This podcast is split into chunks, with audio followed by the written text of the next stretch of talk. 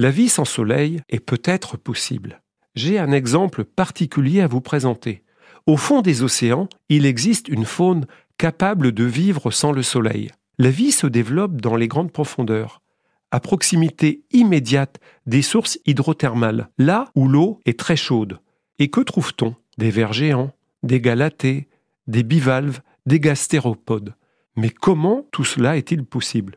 On croyait que les grands fonds marins étaient désertiques, puisque privés de soleil. Et sans soleil, vous le savez, pas de photosynthèse, pas de plantes et pas d'animaux pour former une chaîne alimentaire. Et pourtant, en 1977, les scientifiques font une découverte exceptionnelle. Près des sources hydrothermales, des bactéries se développent sans être dépendantes de la surface de la mer, et donc des processus de photosynthèse. Ces bactéries se développent dans des conditions extrêmes, pression, température.